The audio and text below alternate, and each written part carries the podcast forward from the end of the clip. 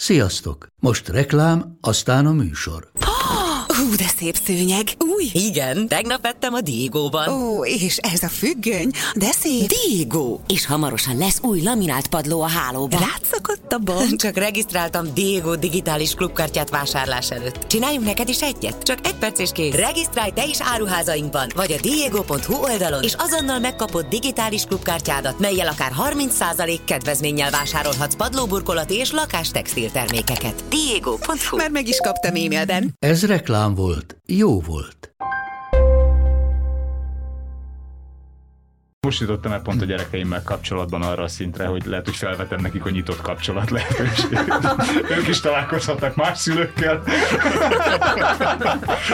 Én is hazaviszem edzésről más gyerekeit néha, hogyha megkérnek rá.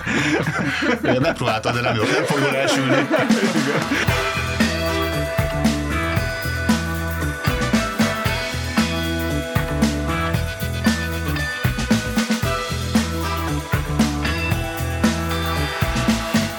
Szeretettel köszöntöm a kedves nézőket, hallgatókat. Itt a Függőség Podcastban. Kovács András Péter vagyok, itt ül mellettem állandó műsorvezető társam Dés Enikő, Hoffman Katalin klinikai szakpszichológus, ami szakmai kalauzunk sajnos most sem tud itt lenni velünk, aki viszont itt van ma a szerelem és szexfüggőség ö, okán, kapitány Fövény Máté, klinikai szakpszichológus, egyetemi adjunktus. Sziasztok! A függőségek nagy kutatója és gyakorlati, elméleti és gyakorlati szakembere, és Máté könyveit megtaláljátok a népszerű könyvesboltok polcain is, a Függőben az Alkoholizmus lélektana című könyvét, illetve az Ezerarcú függőséget, de amiért most itt vagyunk, és aztán téged is engedlek szóhoz jutni, az a szerelem és szexfüggőség. Kettő dologra kell figyelmeztetnem a hallgatókat, hogy ez egy szókimondó adás lesz, és ilyes formán 18 pluszos. A másik, hogy mi sem vagyunk elég érettek Enikővel ahhoz, hogy, ez a beszélgetés, hogy, hogy ez a beszélgetés megfelelő komolysággal kezeljük. Ráadásul sietünk is, mert Enikőnek el kell mennie. Úgyhogy 5 perc alatt. Tessék. Igen. Szerintem kezdjük azzal, amivel te is felvetetted, hogy, hogy mindig elröhögjük, meg el, elvicceljük ezeket a témákat. Ez gondolom, általában azokat a területeket vicceljük el, ami az ösztönökhöz kötődik, mert vagy a civilizáció azokkal tud nehezen kezdeni valamit is. Tehát a, és a szexualitás az a legtipikusabb példája ennek, hogy bármi, ami a szexel kapcsolatos, és pláne ami a normától, tehát a szexuális normától egy picit is eltér, az, az zavart, feszültséget, haragot, bármit, de hogy valamiféle indulatot vagy érzést vált ki az emberekből. És az, valószínűleg a színpadon is ezért humorizál nagyon sok stand-upos. Hát persze, mert van egy felszabad, pont ezért van egy felszabadító ereje, azt gondolom, hogy így kimondani azt, amiről nem beszélhetünk. A függőség is ilyen. Igen. Igen, és maga a függőség is egy ugyanennyire stigmatizált, ilyen nagyon kétesen meg, meg, meg, meg hogy mondjam így, megítélt állapot, amit szintén csomószor elblitzelünk, vagy egy el, el, elbagatelizálunk, az érintettek persze főleg, hogy, hogy bármilyen addikciója is van, az egyik megküzdési mód az, hogy eltávolítsam magamtól a problémát, hogy viccelek rajta, nevetgélek rajta.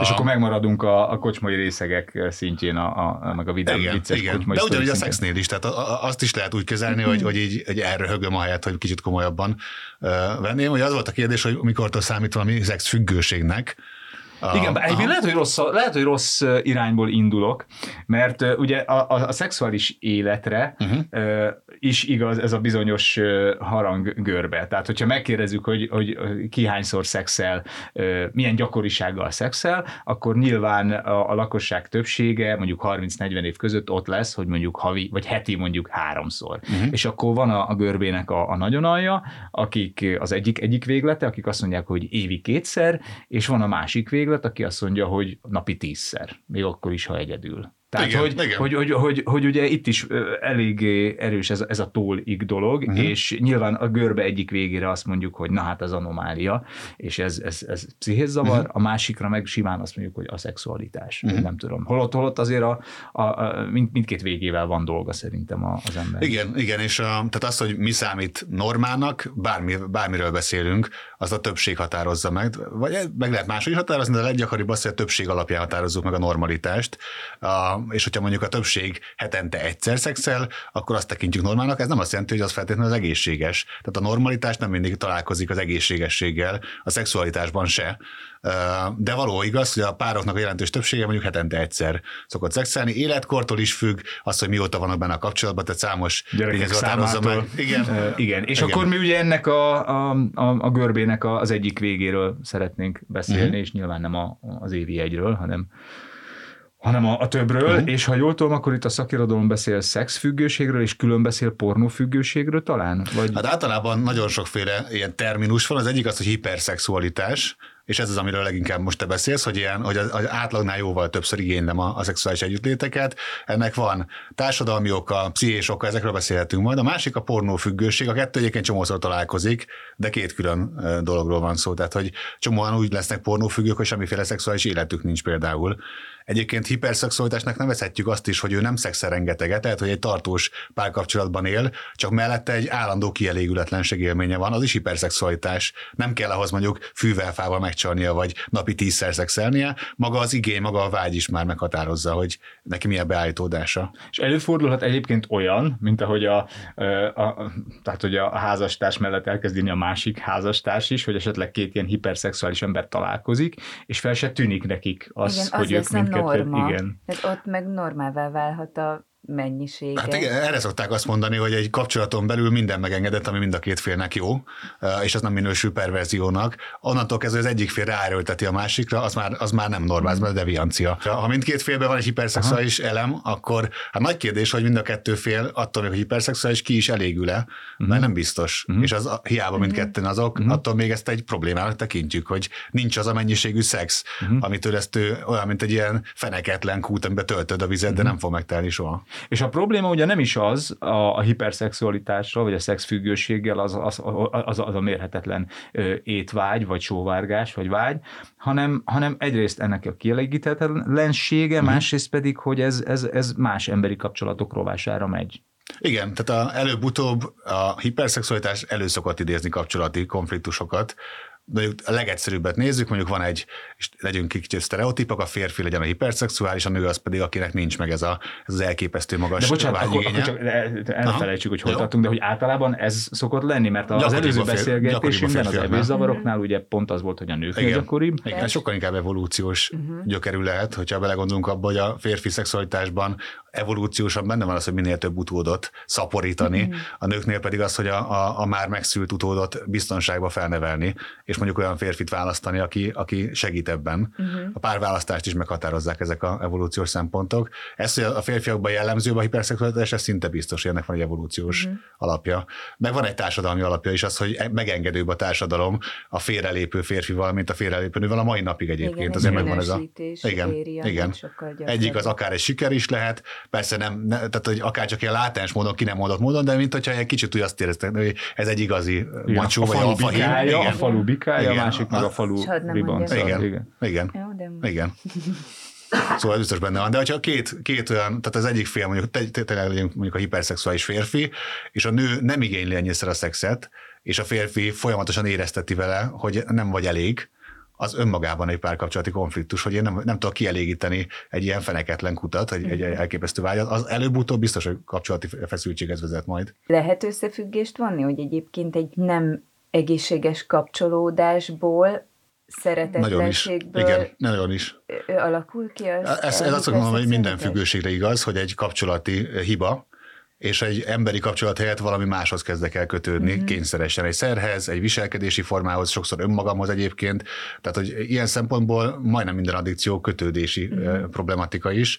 A szexualitásban meg pláne, tehát ott, ott nagyon sokszor a szexfüggőségnek, meg a pornófüggőségnek is a közös alapja az, hogy pont az intimitást nem tudom megtapasztalni, pont a másikhoz nem tudok érzelmileg kapcsolódni, hanem ezt a kötődési igényemet testi kapcsolatokkal, hiperszexualitással próbálom orvosolni. Egyébként vannak olyan személyiségzavarok, mint a borderline személyiségzavar, ahol szintén van egy identitásválság, nem alakult ki egy egységes identitás, minden helyzetben más és más emberekkel másként viselkedek, kaméleonként, és azért ennyire szélsőségesen viharosak a kapcsolataim, mert ott is van egyfajta állandó kötődési igény, de mégse tudok rendelni rendesen kapcsolódni. A borderline személyiségzavarral küzdők magasabb arányban lesznek hiperszexuálisak is, mm-hmm. és könnyebben odaadják magukat sokkal több ismeretlennek, mert a testükkel próbálnak valahogy kapcsolódni. Arról nem is beszélek, hogy rengetegszer a hiperszexualitás mögött bántalmazás van, méghozzá szexuális bántalmazás, ami paradoxnak tűnhet, de valójában nem az, hogyha valaki kiskorában megér egy ilyen eleve, ha csak egy hiperszexualizált környezetben nő fel, mondjuk fontosan látja a szülőket e, szexuális jellegű dolgokat csinálni, vagy ez a téma folyton a családba, az már érinti az ő ilyen, mondjuk azt, hogy szexuális fejlődését. Ha meg konkrétan történik egy, egy abúzus, akkor nagyon sokszor az ő felnőttkori hiperszexualitása egy ilyen korrekciós kísérlet, értek, hogy, Igen, hogy, hogy, hogy nem elszenvedni, hanem most már aktív félként én kezdeményezek, én kontrollálom az egészet. Uh-huh. Uh, és, és gyakori... át akarod élni, de úgy, hogy ezúttal te, te vagy, te igen, vagy kontroll. Igen, igen, de ez nagyon gyakori összefüggés. Úgyhogy az, amit kérdezel, szerintem ez nagyon fontos, hogy sokkal többször előzi meg a kapcsolati, mint, mint, mint következményes, de sokkal fontosabb, hogy megelőzi. Uh-huh. Ja. És ez, e, tehát, hogyha van egy ilyen trauma a háttérben, ez, ez azért többnyire tudott, vagy, vagy tehát nyilván a saját gyerekkorára uh-huh. mindenki emlékszik, de egyrészt történhet a trauma olyan korán, hogy nem emlékszel rá, uh-huh. másrészt történhet úgy is, hogy, hogy legyintesz rá, hogy nem volt akkora dolog, hogy mit tudom én, a tesi tanár tudom, uh-huh. ráhúzott a fenekemre, vagy, vagy nem tudom, megkérdezte, hogy kibírom a hétfogást, vagy nem tudom, és feldolgozatlanul úgy marad, te meg mész tovább, és egyszer csak kiderül, hogy Hát előfordulhat, hogy tudattalan, vagy olyan pici korban, egy ilyen preverbális korban, amikor beszéd sincs, hogy nem tudom megfogalmazni is, ami történt velem, csak ilyen ködös érzetek, vagy testi érzetek vannak. Egyébként, amikor arról beszélünk, hogy szomatizál valaki, tehát mm-hmm. hogy, hogy mondjuk ilyen a, a pszichés problémáit testi tünetekben ö, ö, mutatja ki, az nagyon sokszor olyan sérüléseknek a következménye, amikor még meg se tudod fogalmazni, mm-hmm. hanem a testeden keresztül jelzett, hogy valami gáz van, valami probléma van. Ilyen is lehet, olyan is van, hogy maga a trauma annyira elviselhetetlen, hogy egyszerűen leblokkolod az emléket. Uh-huh. Ugye nagyon sokszor pont a posztraumás stresszavarnál a PTSD-nél azért vannak ilyen emlékbetörések, mert azok az emlékek amúgy hozzáférhetetlenek, el, elleplezed őket, de aztán valamilyen szempontból áttörnek egy gátat, fél álomba, álomba, ittas állapotba, és aztán a felszíre kerülnek. Egyébként, ha már traumáról beszélünk, nagyon sokan megállapították azt, hogy igazi összefüggés trauma és függőség között akkor van, ha gyerekkorban történik a trauma. Ha felnőtt korban, akkor már sokkal kevésbé van erős kapcsolat. Uh-huh. És akkor bocsánat, csak a laikus Aha. hallgatóknak azért mondjuk el, hogy, hogy mi is a különbség a, a trauma, meg úgy általában egy, egy rossz élmény uh-huh. között. Ugye, hogy ha, ha én akarnám megfogalmazni, akkor az az, hogy egy, egy ilyen valami rossz élmény, vagy egy valamilyen borzasztó dolog történik veled, az megtörténik, mert a múltban megvolt, és mész tovább. A trauma pedig az, ami folyamatosan jelen van. Hát a fő definíció egyébként a, a, a klinikai szinten a, a traumának az az, hogy vagy átélem, az, hogy fenyeget, akár az életemet fenyegeti egy helyzet, vagy szemtanúja vannak, vagy vannak, hogy mással megtörténik. Tehát, hogyha egy kisgyerek azt látja, hogy az anyját agyba főveri az apja, és, és nem tudja, hogy mi lesz a kimenet, az is traumatizáló. Ha őt fenyegeti valaki, az szintén trauma, traumához vezethet, de nem mindenkinél, ez is fontos, hogy valakinél a trauma nem vezet posztraumás stresszavarhoz, sőt, leírnak azért olyat a, a pszichológiában, amit úgy neveznek, hogy posztraumás növekedés, uh-huh. amikor a trauma után még valahogy erősebbé is válsz, hogy túllendülsz rajta, feldolgozod, és valami plusz erőt kapsz általa. Ehhez viszont kell egy nagyon erős társas közeg, támogatottság. Tehát ha van egy szerető társas kapcsolat, nem biztos, hogy a családot, hanem mondjuk barátok, uh-huh. iskolában egy, egy osztályfőnök, egy tanár, akivel nem tud, felnőtt. egy normális felnőtt, akkor az nagyon át, át tud segíteni ezeken a, a dolgokon pont a traumák közül a szexuális trauma az, ami legnagyobb arányba vezet egyébként PTSD-hez, ez mm. fontos, mert hogy megint a szexualitás egy olyan terület, amivel nehezen tudunk mit kezdeni, az, amit leginkább tabúsítunk is, tehát még kibeszéletlenebb marad. És itt van egy olyan jelenség, ami, amit még egy nagyon korai uh, magyar pszichiáter, a Ferenci Sándor úgy nevezette, hogy nyelvzavar, hogy nagyon sokszor az elkövető, a szexuális elkövető felnőtt teljesen máshogy kezeli a szexualitást, mint a gyerek, máshogy az ő nyelvükön, szexuális nyelvükön az egyiknek egy testi kiélés, egy szexuális vágy, egy felnőttnek a szexuális vágy, a gyereknek meg valamiféle játékosság, vagy egy szeretet kifejezés, és teljesen máshogy is Igen. kezelik. És szerintem még gyere, font... gyere ide, pótapuka megsimogat. És igen. neked gyerekként a simogatás, az egy simogatás, pótapukának egész más. Igen.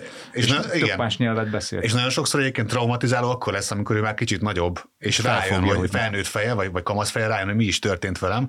Az is traumatizáló, hogy a környezet reagál rá, tehát például, amikor bántalmazott gyerekekhez mennek ki segítők, szociális munkások, krízis intervencióval foglalkozó szakemberek, akkor szokták mondani, hogy a, a szülőnek, hogy a szülő is nyugodjon meg, Mert ahogy a szülő reagál a krízis helyzetre, az a gyereket sokszor traumatizálja. Kicsibe, amikor mondjuk gyerek fut az utcán és elesik, nagyon sokszor a szülő tök máshogy reagál. Egyik ilyen hisztérikusan oda rohan, felkapja, rángatja, jól vagy a francia, a másik az pedig, az pedig megnyugtatja oda, majd érzékel, tehát nincs akkora baj. Uh-huh. A, igen, ez, esik, a gyerek egyből a szülőre néz, hogy hát persze, kell, kell most sírnom. Igen, meg és sokszor nem is sír, hogyha a szülőn azt látja, hogy, hogy nyugodt. Az, igen. Azt mondod, hogy később éri, tehát akár már felnőtt vagy fiatal uh-huh. felnőtt korban az, ahogy realizálja, hogy az trauma volt, mégis felmerül bennem az a kérdés, hogy ott akkor az a gyerek, aki annyira nyitva van, és a kis receptorai letapogatnak mindent, semmilyen szinten ne, valamilyen zavart biztos érez, hogy amíg neki szükséglete lenne egy, egy egészséges simogatás, mm. az, amit kap mégis, annak az aspektusa valami más? Vagy... De azt gondolom, ez, ez érzékeli a gyerek, mm-hmm csak annyira csak ki van szolgáltatva egy gyerek nagyobb. a felnőttnek, Igen. hogy nagyon sokszor a gyerek, alkalmaz, a gyerek baromi alkalmazkodó képes, mindegyik, a dacos gyerek is, és, a, és valamilyen szempontból szüksége van a felnőttre, és mivel szükség van a felnőttre, ezért nagyon sok mindent hajlandó elviselni és eltűnni, és normálnak tekinteni. És azt gondolod, hogy hát a felnőttek ezt így csinálják. megéri. Igen, de hát megéri, meg, meg, azt, meg azt mondod, hogy hát ő felnőtt, hát nyilván, nyilván a felnőttek tudják, hogy ők hozzák élet, a szabályokat, ők, ő, övék a világ valami a szempontból. Um, igen, ez biztos, hogy benne van, mm. hogy, hogy uh, és ebben, ebben uh, játszik szerepet az is, hogy a gyerek, amikor rosszul bánik vele a szülő, sokkal nagyobb az igénye arra, hogy jónak láthassa a szülőt, annak ellenére, hogy érzi, hogy nem oké, de addig szeretné jónak látni, ameddig lehet, mert erősebb az igénye, hogy jó szülőm legyen, mint az, hogy, hogy egyszerűen érzékeljem a valóságot. És ha már a szülőmben is csalódnék, akkor... Hát előbb csalódsz, most gondolj bele, igen, hogy gyerekként előbb csalódsz magadban, tehát előbb hiszed anyádnak el azt, hogy te szarember vagy igen. esetleg, ha ezt súlykolja, uh-huh. mint hogy gondolod azt, hogy ezért muter, menj a francba. Igen, igen, igen. Tehát, hogy igen. És a, ugye, hogy a, a traumatizáltságból, főleg a szexuális traumatizáltságból fakadhat mondjuk ö, valamiféle felnőttkori szexuális pszichés zavar, de fakadhat ö, szerhasználat is. Mm. Sőt, ugye nagyon sokszor, mit tudom én, a kettő együtt jár, tehát, hogy például a barátod rászoktat a, a, a heroinra, ö, aztán elkezd téged futtatni, mm. aztán már csak a kettő így működik együtt, és még ha meg is próbálsz egyikről lejönni, akkor még mindig a másik visszaránt. Tehát, hogy gyakoriak a szexuális pszichés zavarok és a, a, a szerhasználat? Gyakor, gyakori a, a, a szerhasználattal való együtt, együttjátszás. Egyébként pont a heroinnál azért azt érdemes kiemelni, a heroinnak van egy olyan hatása, azt úgy hívjuk, hogy flash, ami egy ilyen alhasi melegségérzet, egy nagyon szétáradó meleg, és egy eufória, mámor mellette, amit a legtöbb heroinista az orgazmushoz hasonlít. Eleve egyébként a szúrásnak, az intravénás használatnál a szúrásnak van egy erotikus uh-huh. töltete, ezt csomóan mondják, hogy kicsit olyan, mint egy behatolás, és ami, ami kiegészítve ezzel az orgazmusszerű állapottal, a legtöbb esetben, nem legtöbb esetben, ez túlzás azért, de nagyon sok heroinistánál a szexualitáshoz vezet, tehát Mert nála megkapja, megkapja a szertől, helyettesíti az emberi kapcsolatot a szer ilyen szempontból is, és, le, és igen, van olyan, amit te mondasz, hogy drogért szex jelenség. Igen, van olyan, hogy a, a heroinfüggő nők vagy férfiak is prostituálódnak, nem is ritka sajnos, mm. de valamilyen szempontból a szexuális vágyat viszont elveszi. Igen, tehát akkor nem hiperszexualitást eredményez, hanem azt, hogy ott vagy bódultan igen. a tested egy darab valamit csinálnak, uh-huh. valamit akarnak, te már Egyébként mostanában azt is kutatják, hogy a, a testnek a belső ópiátjai, tehát amit az emberi szervezet termel, mint az endorfin, az enkefalin, annak a szintje szabályozza azt az igényünket, hogy mennyire akarunk éppen közeledni másokhoz. Tehát amikor elmegyünk mondjuk egy ilyen partira vagy bulira, és már elegünk van a tömegből, akkor általában azt eh, szokták mondani, hogy akkor túl magas már ez a belső endogén ópiát kiválasztás, eláraszt, és az már túl mhm. sok. Az is egy kellemetlen inger, és akkor vágyunk haza kicsit, vagy sétálok egyet inkább az utcán, amikor meg egy ilyen tartós magányba vagyunk, akkor meg, akkor meg pont ez az alulműködése ennek a belső ópiátnak az, ami igény, igényt szül, hogy, hogy valakihez kötődjek. Tehát maga az ópiát az, az valahogy az emberi kapcsolatokat is szabályozza. Uh-huh lehet tudom, ez introvertáltsághoz van Vizsgálom magamat én is. Vajon van. túltenk bennem van. vagyok? Az introvertált, meg az extrovertált dimenzióban meg azt szokták mondani, az introvertáltaknak túlzottan magas az idegrendszeri stimuláltság állapota, uh-huh. ami, ami talán paradoxnak hangzik, mert aki én is introvertált vagyok inkább. Valójában ez egy csendes, nyugisnak tűnik, de valójában azért vagy ilyen, azért nem igényes annyi ingert, mert tele vagy ingerekkel. Az idegrendszeres stimuláltsága sokkal magasabb, mint egy extrovertáltnak, akinek azért kell pörögnie, meg ingerek egy gyűjteni, hogy optimális szintre emelje ezt, a, ezt az állapotot. És mi van, a, nem, lehet, hogy ez most már kezd off topic válni, hmm. de hogy én például szerintem mind a kettő vagyok, uh-huh. és nagyon szélsőségesen tud, nehogy kiderüljön róla Állítsuk le a kamerákat. Ezzel elkezdtél, Enikő végig kipixelezett fejekkel. és egy ilyen börtönhangot berakunk.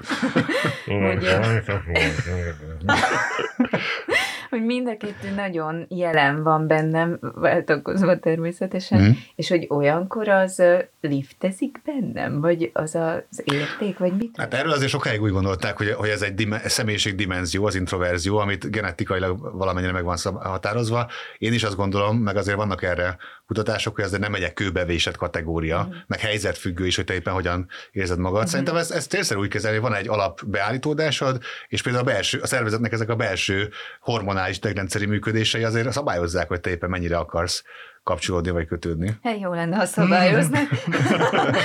Egy pillanat, és folytatjuk a beszélgetést.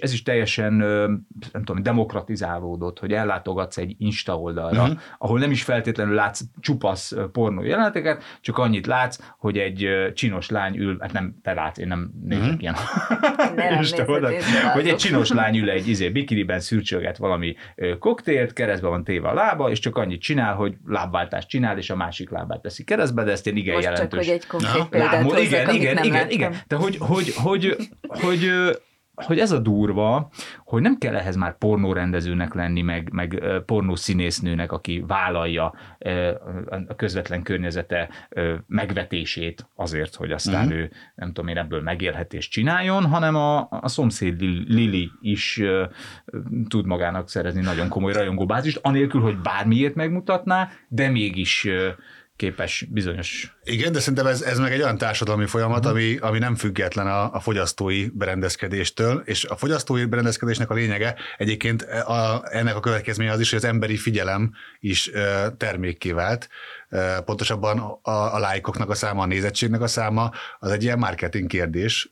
Annál értékesebb, vagy minél többen néznek, és mivel lehet a leginkább eladni, a, a, vagy megragadni a figyelmet, például a szexel.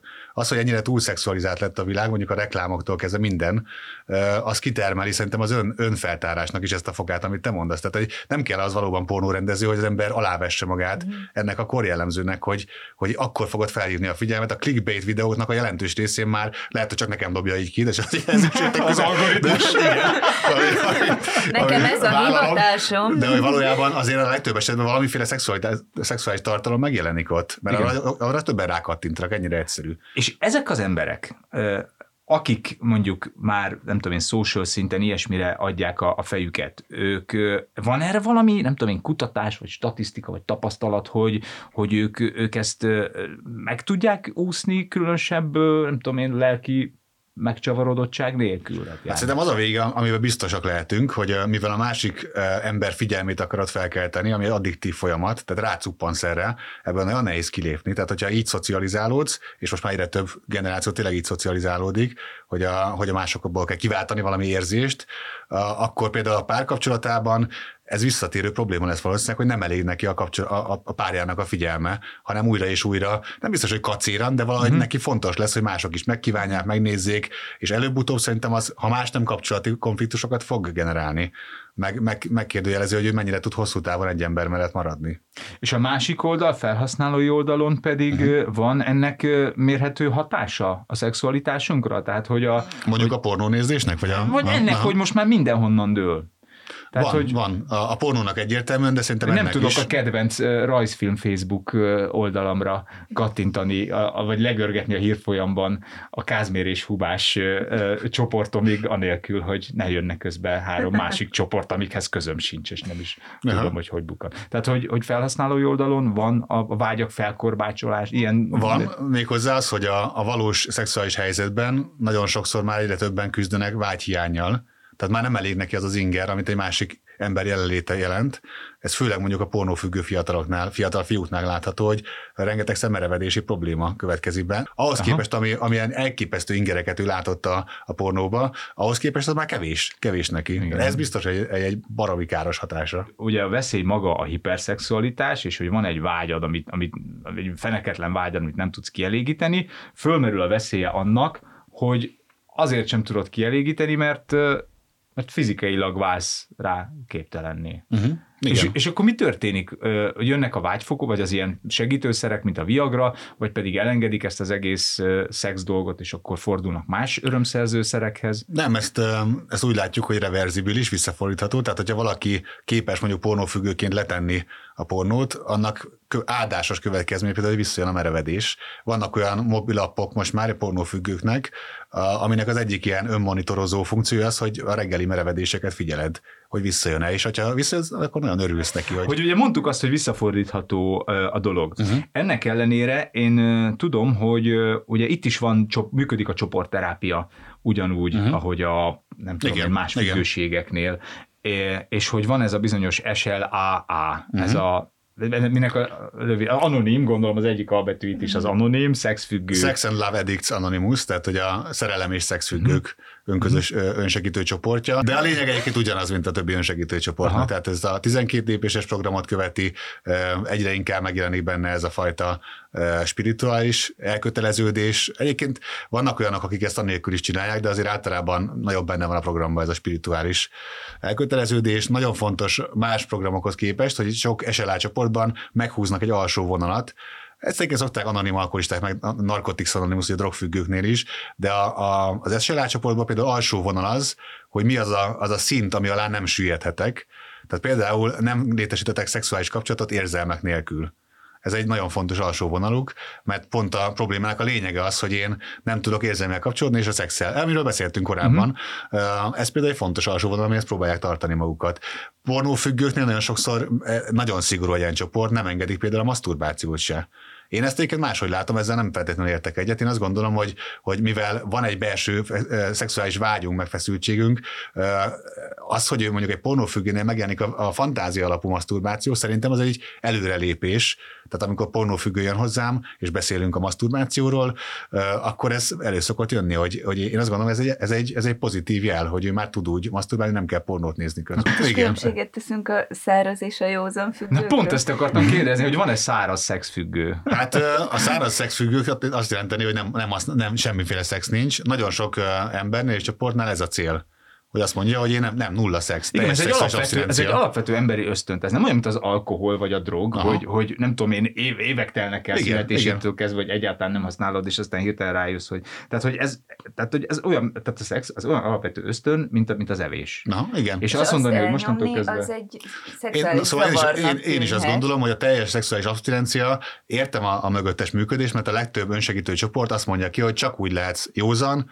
ha abstinens maradsz. Mert hogyha megiszod az első piádat, vissza fogsz csúszni, hogyha elszívod az első füves cigit, vissza fogsz csúszni, és a szexbe is ezt mondják, szexfüggőknél, hogy te nem tudsz egyszerűen egészséges szexuális kapcsolatot kialakítani, egyszerűbb, ha abstinens maradsz. De azt gondolom, hogy, hogy azért náluk is van a csoportfüggő, és náluk is van olyan, hogy egy bizonyos ideig kell csak teljes szexuális abstinenciát vállalni, és aztán szépen lassan lehet közelíteni. Én is azt gondolom, hogy a teljes szexuális abstinencia nem egy megoldás. Tehát az nem lehet megoldás, hogy teljesen le, lefolytod magadba a szexualitást. Nem tudod, nem tudod, büntetlenül nem tudod magadba elfolytani a teljes szexualitást. Hát már Freud is ugye ebből indult ki, ez volt az egyik fő meglátása, szóval sokan támadták, hogy mindent erre húz fel, azért nem mindent erre húzott fel, de valóban azt fedezte fel, hogy nagyon sok szexuális elfolytásból alakulnak ki neurózisok. Ez olyan furcsa, tehát tényleg az ember nyilván humorista fejjel éretlenül hozzáállva, de én csak úgy képzelem el, hogyha ilyen szexfüggő belép egy ilyen csoportba, ahol ott ül egy csomó férfi meg nő, akkor kizárt, hogy az legyen az első, hogy ne az legyen az első, hogy így, így, így végig, végig stírolod őket, nem? És biztos ott van a kis ördög, hogy hm, ha esetleg. Hát nem, vélet, nem véletlenül vannak mondjuk csak férfi csoportok, meg csak női csoportok vannak vegyes koedukált csoportok is, de már, nyilván... Az már az advanced, a, a, az már a igen, igen, de hát a nyilván azért ezt így a, a legelső pillanatok kezdve ki van emelve, hogy hogy ezek tilos területek, amik, de nem, nem, nem haverkodunk a másikkal ilyen szempontból, nem nyomulunk rá, azt kizárják a csoportból, aki ilyet csinál. Uh-huh. Egy ilyen, ebből a szempontból tök érdekes film volt Mark Ruffalo és uh-huh. Pink főszereplésével, a, hú, mi volt a szerelem, meg fogjuk keresni, sőt, ide majd be is vágom teljesen ide nem illő hangon. Vágyok. szerelmesei.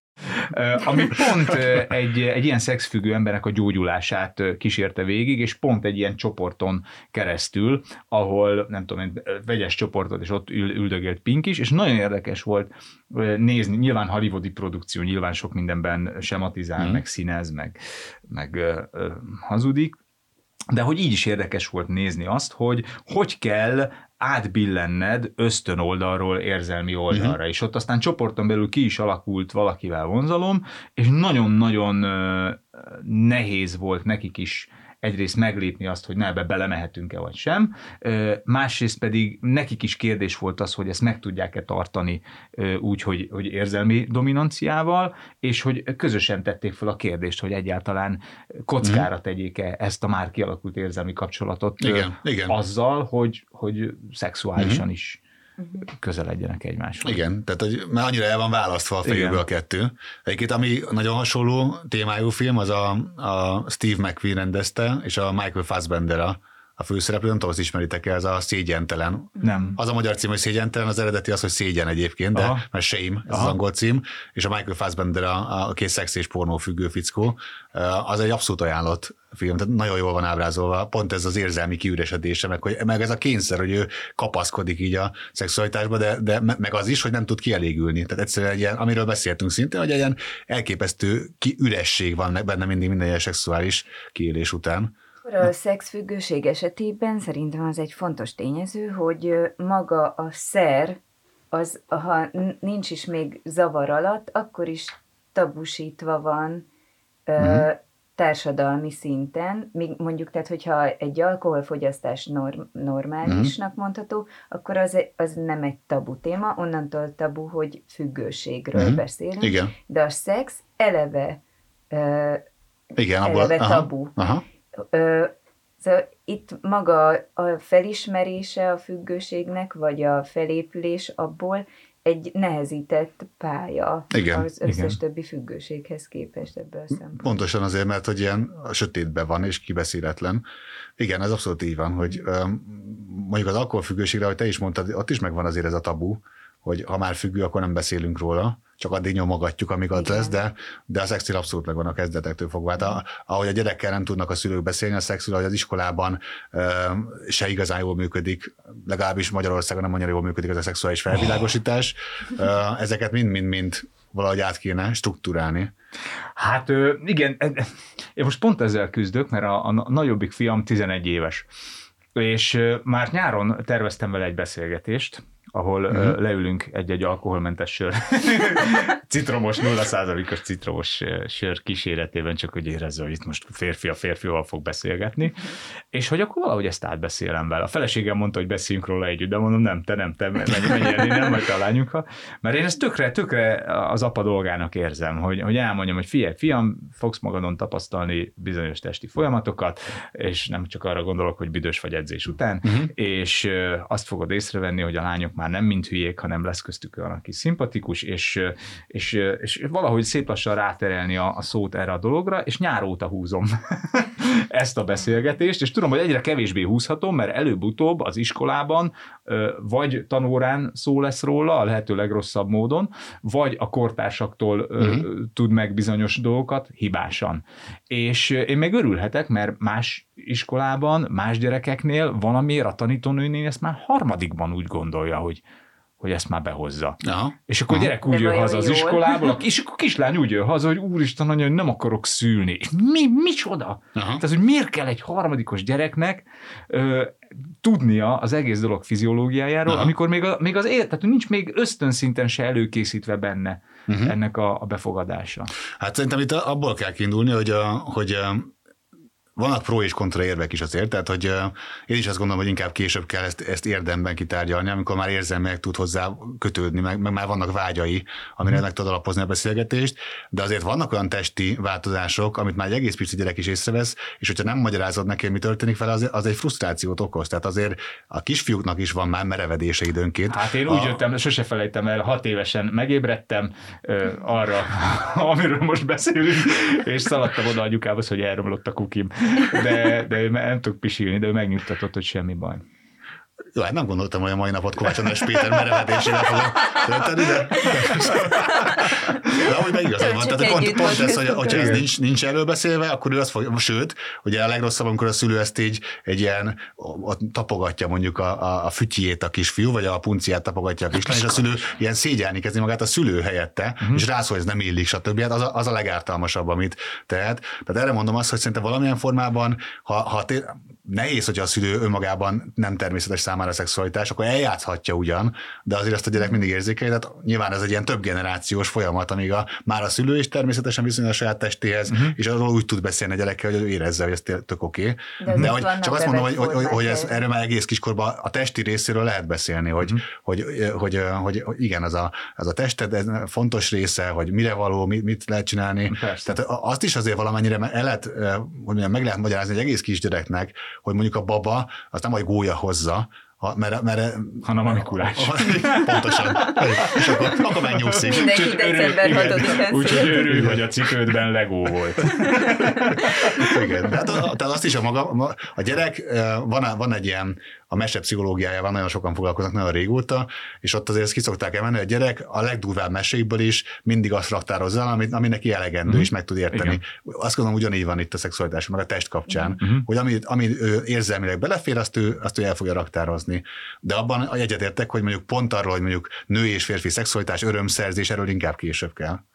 Mm. Ami engem még érdekelne, hogy a szex és szerelem függőknél lehet hasonló kulcsélményekről beszélni, mint mondjuk az alkohol vagy a szerfüggőknél. Tehát, hogy, mert ugye beszélgettünk Nagy Zsoltal arról, hogy őnála eljött az a pillanat az alkohol használat során, amikor azt érezte, hogy ha tovább iszik, meghal, uh-huh. viszont ha abba hagyja, meghal. Uh-huh. Gondolom a, a szerelem és szexfüggőségnél nem ennyire szélsőséges a helyzet, tehát rombolod a, a valódi emberi kapcsolataidat, akár érzelmileg, akár szociálisan, mm. vagy, vagy, vagy bárhogy máshogy, de gondolom ennyire szélsőséges kulcsélmények azért nincsenek, de hogy vannak? Hát az, az egy hatalmas különbség mondjuk a alkoholfüggőség meg a szexpornófüggőség között, az egyik az látható, előbb-utóbb láthatóvá válik. Az nem kell szakembernek lenni, hogy te kiszúrd valaki, hogy alkoholista. A nagyon fontos különbség a tudatmódosító hatása, tehát egyre kevésbé vagy képes például dolgozni, munkahelyen megmaradni. Ezt csak azért mondom el, mert, mert azért az alkohol sokkal több fronton megtámadja az életedet, és ellehetetlenít. A szexuális pornófüggő ember azért igen tud dolgozni, nem látszik rajta az utcán, hogy szexuális pornófüggő, nem olyan feje van, hogy... van még egy ablak a monitor. igen, de azért nem szúrod külön könnyen. Nem úgy megy az utcán, mint egy pornófüggő, és az azt is jelenti, hogy sokkal tovább tud bújdosni, uh-huh. Tehát ilyen szempontból az ilyen lappangó, észrevétlen módja, vagy a állapot, az hosszabb is lehet, mint egy alkoholfüggőnél. nem okoz fizikai elváltozás. Igen, igen, meg nem okoz olyan szintű idegrendszeri leépülés, stb. A kulcsélmény szintjén viszont az, hogy én nem tudok meglenni nélkül, és rohanok haza pornót nézni, és alig várom, hogy kimenjen a feleségem egyébként 5 percre, mert akkor van 5 perc pornóm, ami azért jelzi azt, hogy nekem van, nem csak azok a pornófüggők, akik magányosak, hanem sokszor van egy, akár egy láthatólag szerető kapcsolata, de mégis inkább a pornót preferálja, mint, mint mondjuk azt, hogy ő, mint a, mint a vágyat a felesége iránt. Szóval ez a fajta ilyen teljes bezárkózás egy ilyen burokba, ami minden függőségre igaz, az itt is megvan az, hogy, hogy, hogy abba hagyod azt, amivel korábban foglalkoztál, és egyre több időt felemészt, ami egy függőségi tünet, és hogy mennyi időt töltesz uh-huh. a mhm. tevékenységgel, az, hogy ebből konfliktusaid lesznek, stb. stb. Tehát a függőségi tünetek, ha csak így nézzük, nagyon nagy átfedés mutatnak itt is. Tehát ez egy fontos dolog, hogy mondjuk akár párkapcsolatban is a szex, szexfüggőnél uh-huh. magányos tevékenységé válik. Igen, a... igen. Igen. Szex és ez nagyon furcsa, hogy, igen, igen, hogy nincs meghalá, megcsalás, nincs házasságtörés, nincs harmadik fél, aki nem tudom én, bejelentkezik és cirkusz csinál, igen. nincsenek látványos elköltözések. Hanem hát egyszerűen... itt a harmadik fél az a te agyad, igen. Uh-huh. Aki, aki, a te függőséged a harmadik fél, aki, aki elvonja a figyelmedet a párkapcsolattól. Uh-huh. Megcsalod az agyaddal végül is a, a párodat. Uh-huh. És uh, itt a, tehát ugye akkor más függőségekre jellemző az, hogy, sőt még az, az evési zavarokra is, hogy, hogy a hozzá, tehát hogy nincs betegségtudat, uh-huh. és legtöbbször a, a a családtagok, hozzátartozók fordulnak segítségért, vagy az ő, uh-huh. ő unszolásukra fordul segítségért a, a, az érintett. Uh-huh. A szexfüggőségnél is ez a helyzet, vagy pedig több a, a saját helyzetét felismerő? Hát ott is megvan az, hogy, hogy ami, még ha a saját maga kéri segítséget, azért kér, mert megromlik a kapcsolata. Tehát ott is a másik fél jelez neki, többnyire, uh-huh. hogy ez nem oké, ez nem fenntartható. Nehéz, nehéz ilyen statisztikailag meghatározni, hogy most közöttük gyakoribb, a, aki önmaga jön. Arról beszélni, aki hozzám jött mondjuk az elmúlt években, és mondjuk az elmúlt 11-2 évben azért főleg alkohol és drogfüggő klienseim voltak, és nagyjából volt egy ilyen 10-12 szex és pornófüggő. Csak azért mondom, mert kevesebben jönnek, láthatólag, miközben sokan vannak azért ők is, de kevesbé fordulnak terápiás segítségért, mert kevésbé látható, kevesebb a szenvedés nyomás rajta. Mm. Ez fontos. Aki mégis jön, azok viszont már maguktól jöttek. Tehát volt olyan, akinek nem is volt kapcsolata, hanem egyszerűen kötődni akart. Uh-huh. Volt egy, egy, például egy, egy külföldi srác, egy spanyol srác volt, aki, aki, aki naptárat vezetett így a szexuális kapcsolatairól.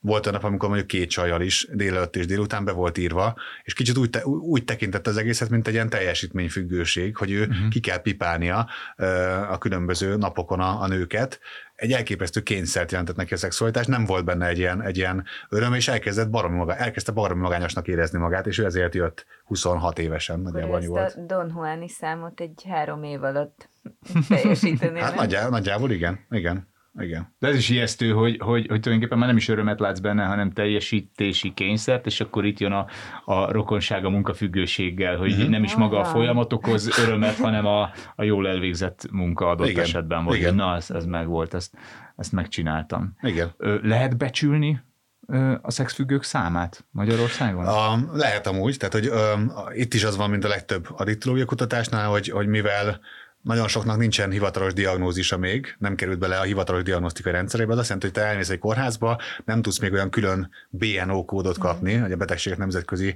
osztályozása kódot, ami mondjuk azt mondja, hogy szexfüggő. Egyre inkább be fognak kerülni egyébként, és mivel nincs még nagyon soknál diagnózis, ezért nincsen egységes mérési rendszer, hanem nagyon sok ilyen szűrőtesztet fejlesztenek, amivel megbecsülik, hogy mennyire problémás, mm. és a, ezt csak azért mondom el, mert hogy attól függően, hogy milyen szűrőtesztel vizsgálod, nagyon nagy a szórás abból, hogy hány százalékra jön ki a, a mondjuk a lakosságon belül a szexfüggők aránya, de a legtöbb kutatás az nagyjából olyan 2-4 százalék köré szokta tenni a hmm. felnőtt lakosságban a szexfüggők arányát. A pornónál is egyébként hasonló sokkal többen néznek pornót, tehát mondjuk a fiatal felnőtt férfiaknak egy jelentős része, mondjuk a többsége nézett már életében pornót, és egy igen jelentős hányadók viszonylag rendszeresen néz pornót. Ez nem mind pornófüggő, hanem mondjuk a 3-5 százalékuk a teljes lakosságnak, a rendszeres pornónézőknek magasabb arányban, mondjuk 5-10 százaléka, de ott sem mindenki válik pornófüggővé. De hogyha összeadjuk, ezek kicsi számoknak hangzanak, de egy teljes felnőtt lakosság 2-4 százaléka, az több százezer embert jelent. Megakadt a fülem, figyelmem azon, hogy, hogy a szexfüggő paciensed, aki azt mondta, hogy, hogy, hogy teljesítem a kitűzött célt uh-huh. és mennyiséget, de most már szeretnék kötődni. Uh-huh. Tehát akkor szerintem azért ez egy nagyon szép ösztön, a, kö, uh-huh. a kötődésnek az igénye, ami ugyanúgy jelen van, hiába van egy szexfüggősége, Igen. mégis muszáj valahogy kötődnie, és van, benne van ez, és túl akarja élni. Hát a szenvedés részét pont ez okozza, hogy van benne egy igény, csak az eszköztára uh-huh. nincs meg hozzá, vagy, vagy, vagy úgy látja, hogy nem képes rá. De ez fejleszthető, uh-huh. tehát azért ez nem, nem kell senkinek se azt mondani, hogy feladom. Tehát itt is az arányokat kéne megteremteni. Igen, igen, igen. És hol fejleszthető, hogy le, le, lekerekítsük, lezárjuk a, a beszélgetést, mm-hmm. hova, hova fordulhatnak azok, akik Hát én azt gondolom, hogy, hogy, a, tehát, hogy, ez, tehát hogy, hogy egyrészt lehet ö, ö, egyéni pszichoterápiát igényelni, nem feltétlenül addiktológián, hanem, hanem, hanem más helyeken, akik vállalnak, akár párkapcsolati kérdésekben jártasabb szakembereket, lehet menni olyan ö, csoportokba, mint akár az SLA csoport. Ami, én azt tudom összességében elmondani, hogy általában azt látjuk, hogy a kombinált módszerek, ahol egyéni is van, csoportterápia is van, azok a leghatékonyabbak, mert hogy a családterápia mondjuk mellette még pluszba, mert akkor minél több ponton támogatják meg a, a fejlődést. Úgyhogy de van szexuálpszichológus külön, tudjátok, hát azért van ilyen szakma is, úgyhogy szerintem elég sok helyre lehet. Mhm. Köszönjük szépen, ezeket a helyeket igyekszünk nektek összegyűjteni hallgatók a kimondható.hu-n a, a podcastunk füle alatt, ott megtaláljátok, közben nem megnyitni privát böngésző oldalakat. Köszönjük szépen kapitány Fővény Máténak, hogy... Köszönjük a beszélgetést. Az elhangzottakkal kapcsolatos cikkeket, információkat, linkeket megtalálod a kimondható.hu oldalon a Töltsd velünk menüpont alatt. Kommentjeidet a Facebookon, az Instagramon és a Youtube-on várjuk. Töltsd velünk legközelebb is. Szia!